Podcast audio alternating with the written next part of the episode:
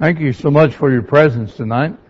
Many of you were here last night for our first session, probably most of you, and we're certainly grateful for that and thankful that you've come back to be with us again this evening as we continue the study together of family life. We sought to introduce to you last night the design of marriage, and we talked about the fact that God designed that a man and a woman, the two, shall become one flesh. And we emphasize that there are a number of things that teaches us. That number one, that God intended for marriage to be a heterosexual relation between a man and a woman, and not homosexual. We pointed out also that God designed and that He intended that those two might become one. And when He said two, He obviously eliminated bigamy. He obviously eliminated polygamy. Marriage was designed, again, for one man and for one woman, and those two shall be united together as one flesh. And we pointed out that in order to enter that relationship, that a man and a woman have to leave their father and their mother. They have to leave the old relationship behind. That in-laws must not be allowed to interfere in the relationship of a man and a woman. And not only must they leave their father and mother, but they must cleave, they must cling and stick together to one another like glue. That God intended for the relationship of marriage to be permanent.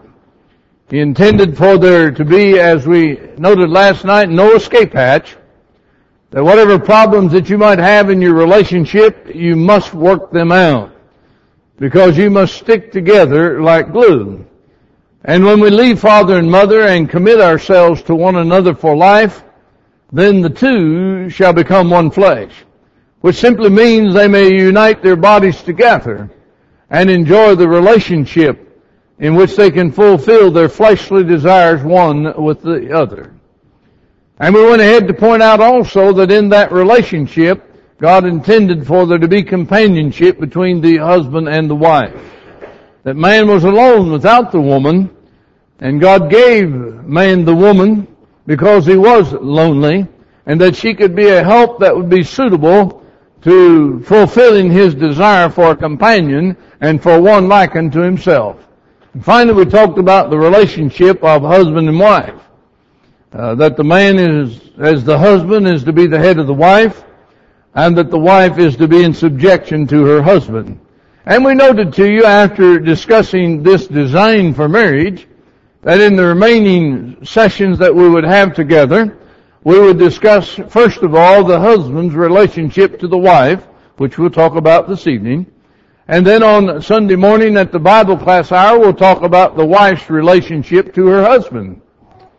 And then we'll talk about the relationship as parents. Husband and wife, when they become mothers and fathers, the relationship that they have to their children, to train them up in the nurture and the admonition of the Lord. And then our final lesson tomorrow afternoon, we'll talk about, again, the permanency of marriage, the fact that there is no escape hatch, that marriage is for life, and that God has prohibited a man or a woman divorcing one another, with, of course, the exception, which we'll talk about, of unfaithfulness to the one-flesh relationship. But as we mentioned to you last night, we want to talk to the husbands this evening. And we're going to talk to the husbands about loving their wives as Christ loved the church, of loving their wives as they love their own bodies. I think all of us are well aware of the fact that marital death or divorce is rampant in this country of ours. Some have suggested that as high as 50% of the marriages that are performed end in divorce. I've read other stats that say it's not quite that high, but we do know that divorce is very prominent in our society today. And we can just look next door, or we can look across the street, or we can often look into our own families, or into this church family right here, and we know of divorces that have occurred, where people have indeed, for whatever reason, have ended their relationship together. And there have been lots of surveys that have been done, lots of questionnaires that have been sent out, a lot of studies that have been done to try to answer the question of why. What is the cause behind so much of the divorce that is rampant in our society today. And of course we understand that there are a number of reasons. Sometimes one of the mate is unfaithful to the other. Sometimes there is physical abuse. Other times there are simply the joining together of two unprincipled people who do not understand what marriage is all about. And so there's no doubt many factors that enter into the fact that so many marriages are breaking down. But I believe, and it's my conviction, that the main reason that marriages are breaking down is because of the lack of leadership in the relationship. And any nation that comes apart, any community that has problems, it can almost always be traced back to the leadership of that nation, or the leadership of that community, or the leadership of that corporation. Whatever it is that may be unsuccessful, you can usually trace it back to the lack of leadership. And I believe that this is true in marriage itself. I think if we could have good leaders in the marriage relationship, that many of the situations or the problems that arise would be eliminated, and many of our marriages would be successful. And we're going to see in our study tonight that the leadership in the marriage relationship is to be the husband. And in the latter part of the study, we're going to talk about husbands being the head of their wives as Christ is the head of the church. But there's something that comes before that. Before any man can be the head of his wife in a successful way, before any man can take charge of the marriage relationship, he has to learn another principle that God has been clear on, and that is that husbands are to love their wives even as Christ loved the church, that husbands are to love their wives even as they love themselves. And I believe if we can get men to understand that, I believe if we can get men to grasp and take a hold of that responsibility and take charge of their relationship, of their families, I believe if we can get men to do that and to do it out of love, I'm confident that we're going to solve almost all of the problems of divorce today. And so we're going to talk to the men this evening. We're going to talk to the husbands. And then we'll talk to the women tomorrow, and then to the parents as well. But I think we need to begin our study by a definition of this word love. It's somewhat unfortunate in the English language that we use love in so many different ways, and yet we use that same word to describe, say, my love for strawberries. I say I love strawberries. And I say, I love my wife. Hopefully there's a difference in the love that I have for strawberries and the love that I have for my wife. And yet we do not distinguish in the English language what I mean by love of strawberries in distinction of what I mean when I talk about loving my wife. And so I want to, since the New Testament was written in Greek, I want us to go back to the Greek language for just a moment to talk about the word love in Greek that is behind the commandment of Paul in Ephesians 5 for husbands to love their wives. And in doing so, I want us to understand that in the Greek language there are four different words that convey the idea of love in the English language. I was telling the fellows at breakfast this morning when we were talking about some of these things that I'd read somewhere that the Eskimos have 27 different words for love. And it describes a variety of likes and interests and so forth in their relationships and their lives in general. But I want to take a look at the four Greek words that are translated love and that convey some aspect of love in the English language. And I want to begin with the word that is pronounced eros, E-R-O-S, and we get our English word erotic from that word. And eros would describe, in the Greek language, it would describe, say, for example, the lust and the desire that a man might have for a woman. And we know that to look upon a woman to lust after her, if she's not your wife, is sinful. But on the other hand, to look upon your wife and to lust after her is a legitimate kind of love. And Paul talks about it significantly in 1 Corinthians, the 7th chapter, when he says that the man was made for the woman and the woman for the man, and that they should unite their bodies together as one flesh. And he says they ought not to defraud one another of that right. That when you purpose to leave your father and mother and to cleave unto your wife, you have every right to unite your body to her as one. And in doing so, it is perfectly legitimate. God made you that way to have a lust and a desire for that relationship. And that in the Greek language we would call eros, and that in the biblical teaching is only a relationship that a husband can share with his wife.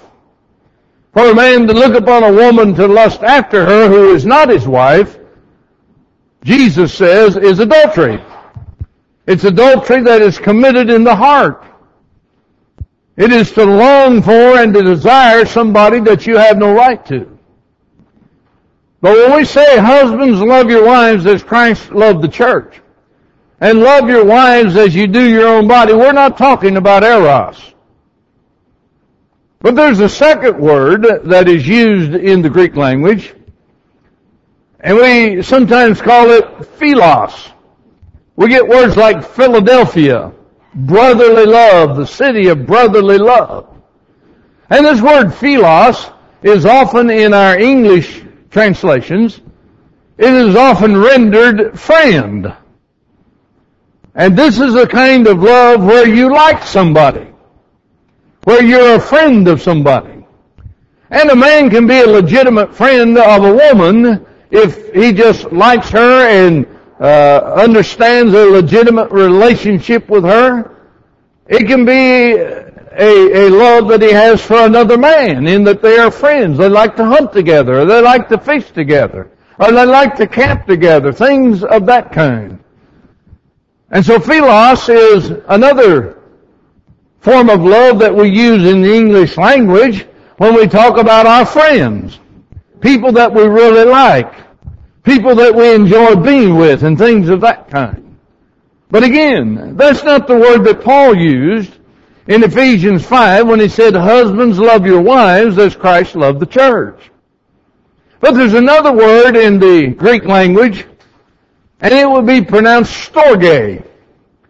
And storge is the kind of love that you have for your brother, or the kind of love that you have for your sister, the kind of love that you would have between siblings. It's a family love. It's to like one another in our own families. And again, of course, that's not the word that the Apostle Paul uses in the Ephesian letter.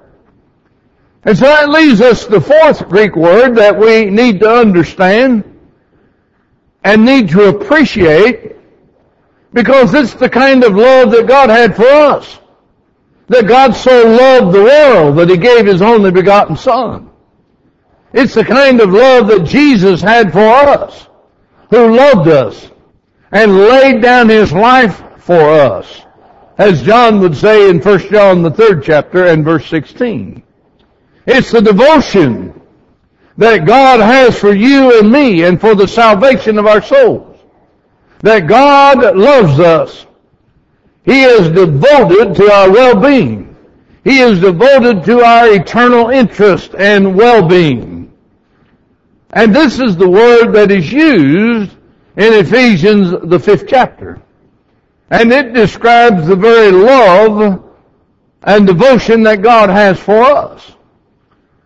William Barclay, when he was defining this love, in one of his works, he said that this is what we would call unconquerable benevolence or undefeatable goodwill.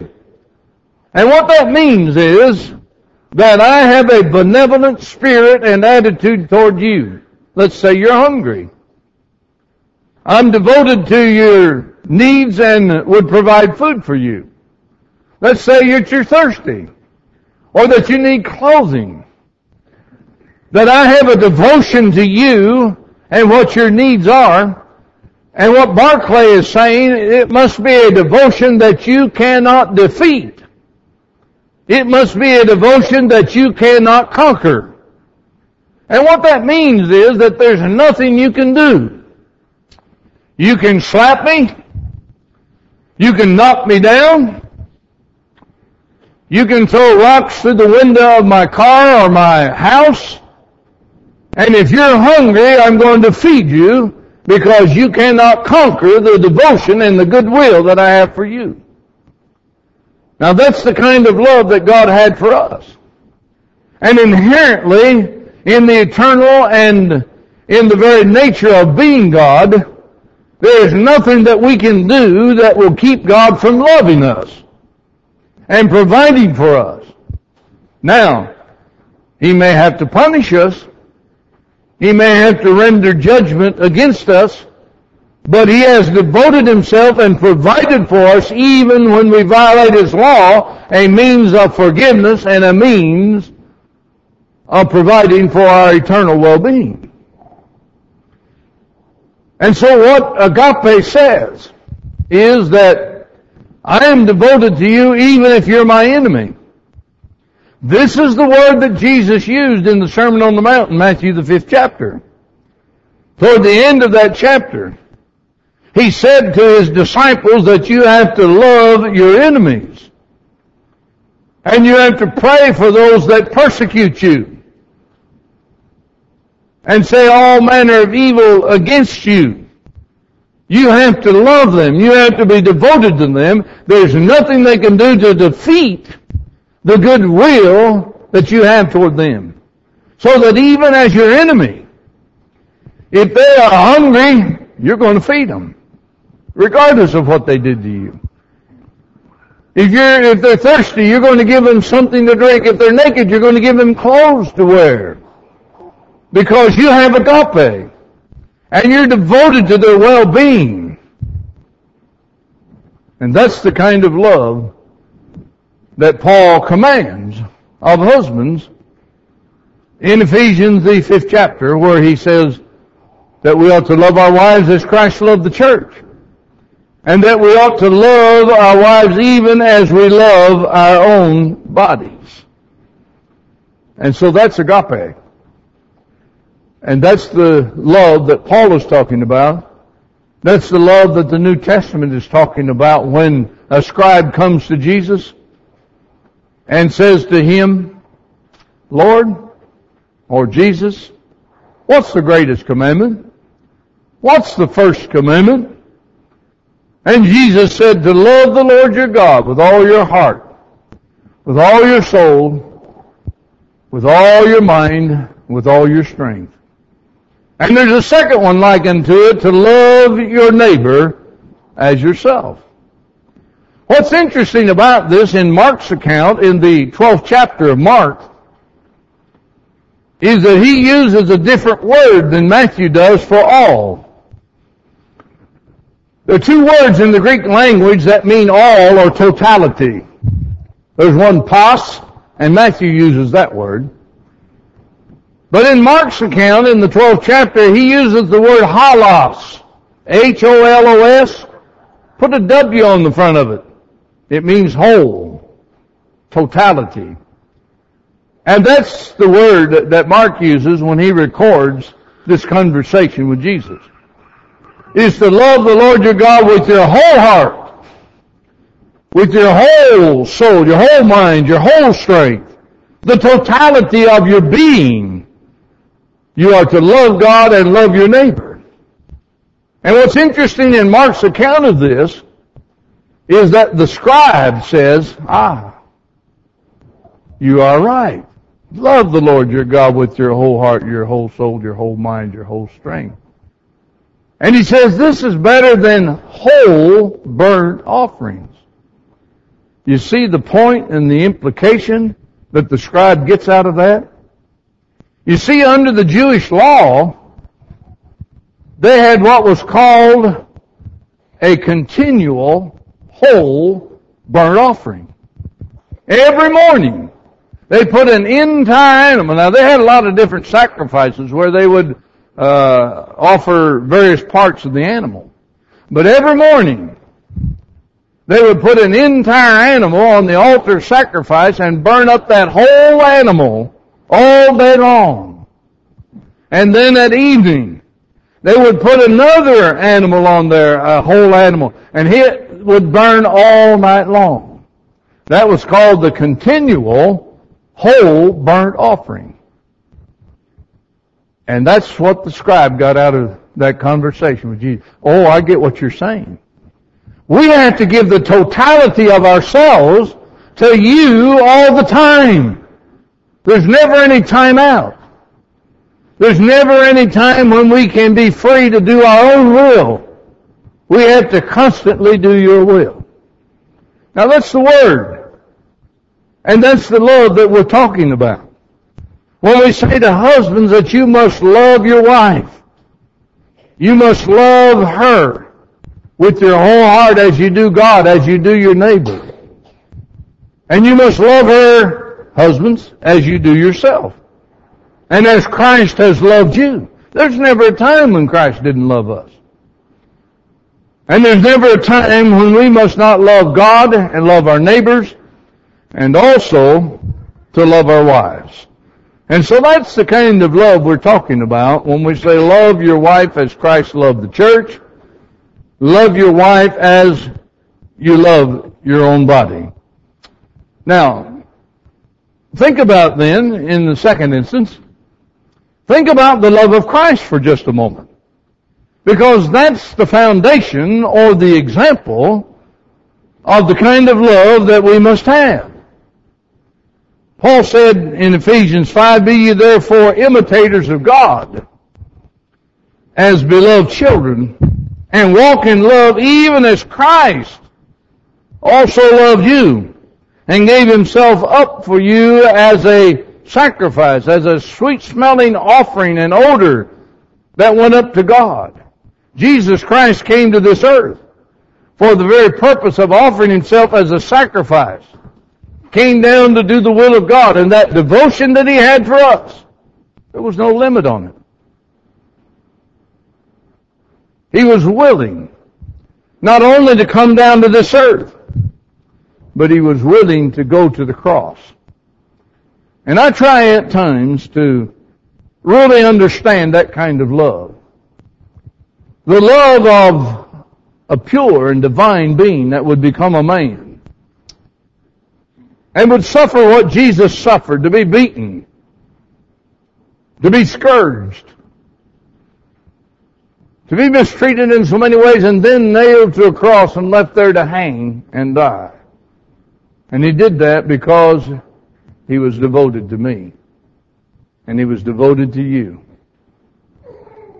And there was nothing that would hinder him from offering himself as a sacrifice on our behalf. That was the service. You know, the disciples got in this big argument about who was greatest in the kingdom of heaven. And they had discussed that on several occasions. That's mentioned several different times. And now a mother gets involved and says, "Well, now, Jesus, when you come in your kingdom, would you put one of my sons on your right hand and one of my sons on your left hand?" And the disciples have been discussing this, and now this mother gets involved. And Jesus finally settles the issue and says, "If you want to be great in my kingdom," then he says, "you're going to have to be a minister." And that simply means one who serves. If you're going to be number one in my kingdom, you're going to have to be a slave, a bondservant. And Jesus said, "That's why I came to earth.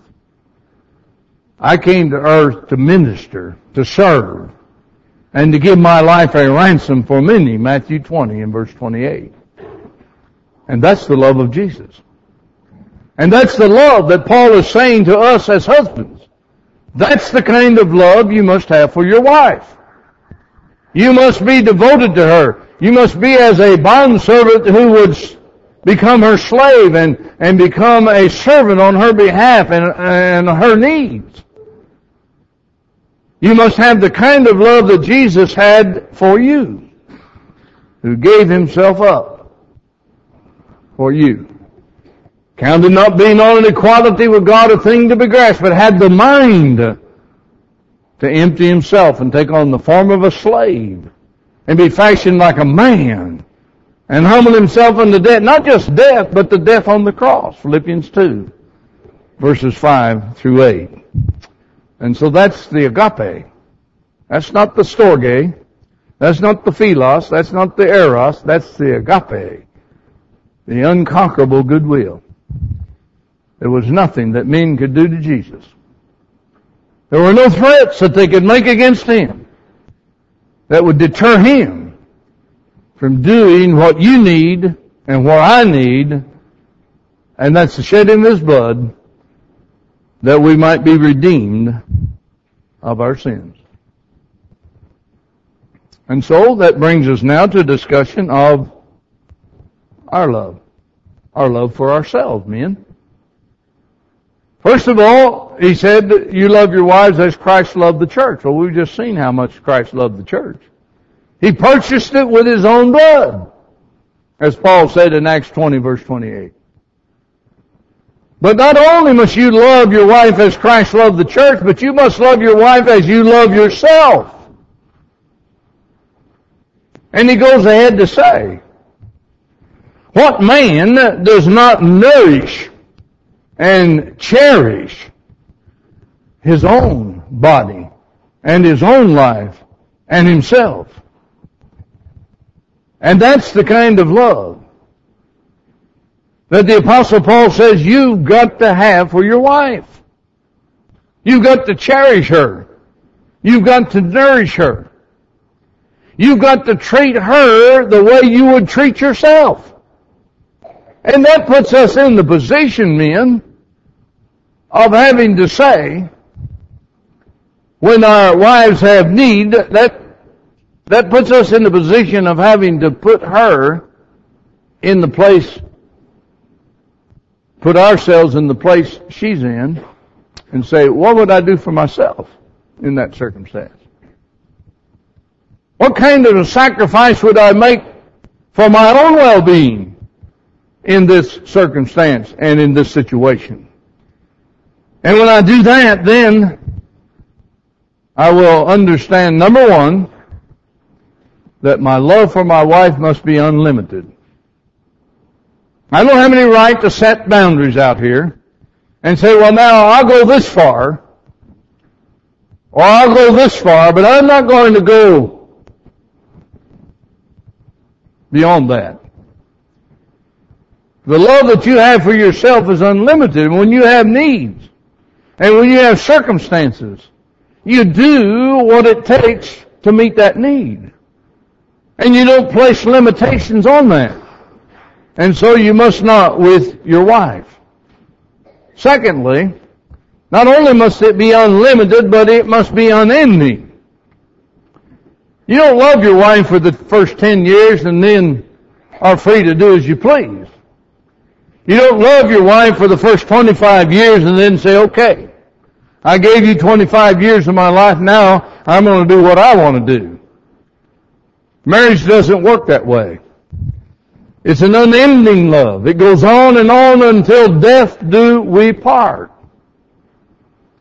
The bond or the boundaries of death are until, or of marriage are until one, either the husband or the wife, dies.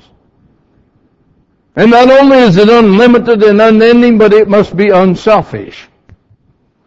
And that means I must not let myself get in the way of meeting her needs and providing for her in whatever way. It must be indeed an unselfish. That's what you have with Jesus. Gave up himself for our sins and offered himself as a Redeemer, that we might have the forgiveness of our sins. That means, therefore, that I have to honor my wife. I have to honor her, as the Apostle Peter said in the 3rd chapter in verse 7, as the weaker or more delicate vessel. I have to dwell with her according to knowledge. That means I have to understand her. I have to know her. I got to recognize what she likes, what she doesn't like, what she needs, what she maybe doesn't need, what's good for her, what's not good for her. I have to figure that all out based on knowledge, and then I have to honor her and meet her needs. Not only must I honor her, but I must appreciate her. I must not only appreciate her, but as Paul said, I must esteem her. I must exalt her above myself. That's what Jesus did. That's what agape does. And we all have people that hate us. Hate us maybe because of the very beliefs and the practices that we engage here in at this church. But those folks need our care. They need to be taught the truth. They may have physical needs, and we need to supply those things. Now, brethren, when you get to this point, when you reach this point where you love your wife, agape, where you love her as Christ loved you, and where you love her as you love yourself, and you will nourish and cherish her as you nourish and cherish yourself, when you reach that point, now you're ready to become the head of your wife. You're ready now to take charge. And until that foundation is laid, you cannot properly be the head of your wife and the head of your family. Because you're going to mistreat her, or you're going to mistreat your children. You're going to make decisions in your own interest without consideration of her. And that's not going to be the head of the wife as God designed it and as Christ has taught it. Now, as we said at the beginning of this study tonight, institutions, whether it's a government, whether it's some community out here, whether it's the family relationship, institutions will rise and fall based upon their leadership.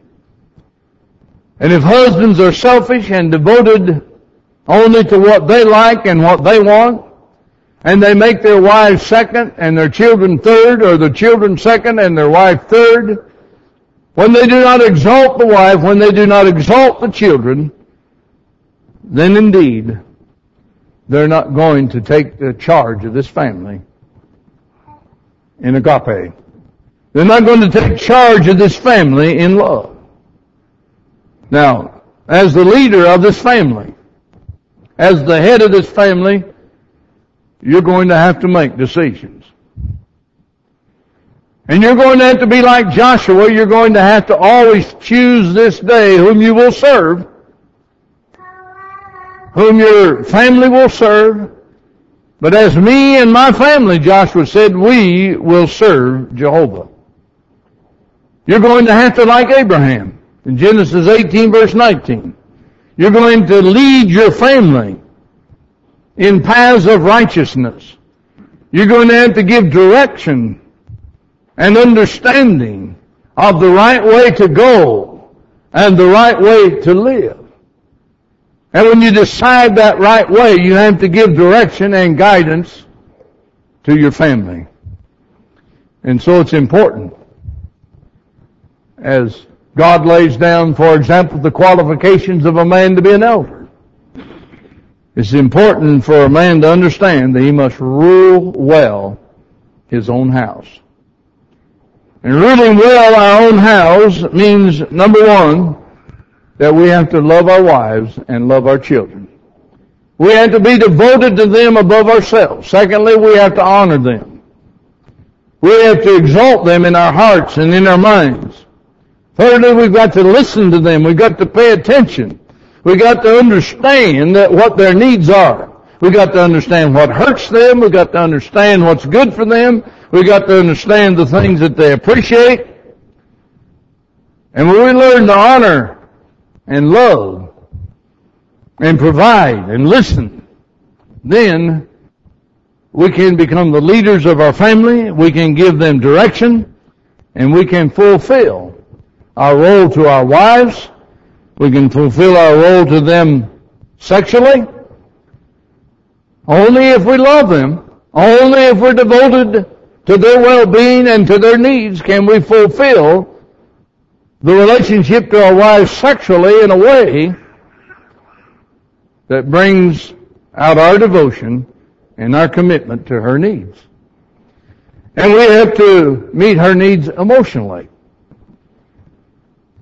And sometimes when we are, if we're not careful, we will tend to use our wives and use their bodies at times when it is emotionally draining to them and when it's destructive and harmful to their emotional well-being. And we've got to think of those needs not only sexually, but what is the emotional state of the wife? Even though I may have certain urges at this time, if it's going to affect and harm her emotionally, I've got to get control of myself. And a wife needs a husband socially. We talked a little bit about that last night, about companionship. And a wife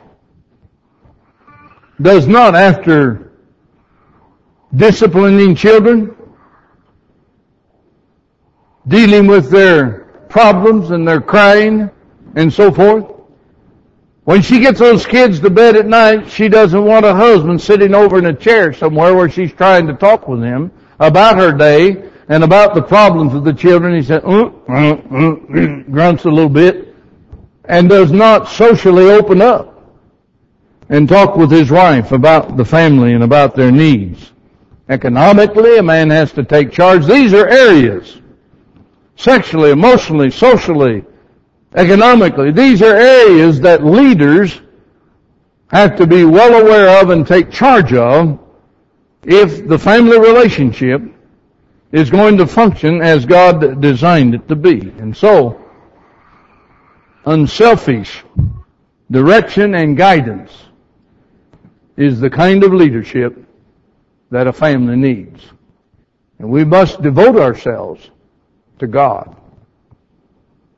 And what God has designed for the family to be, and then to take charge and see that our families are taught.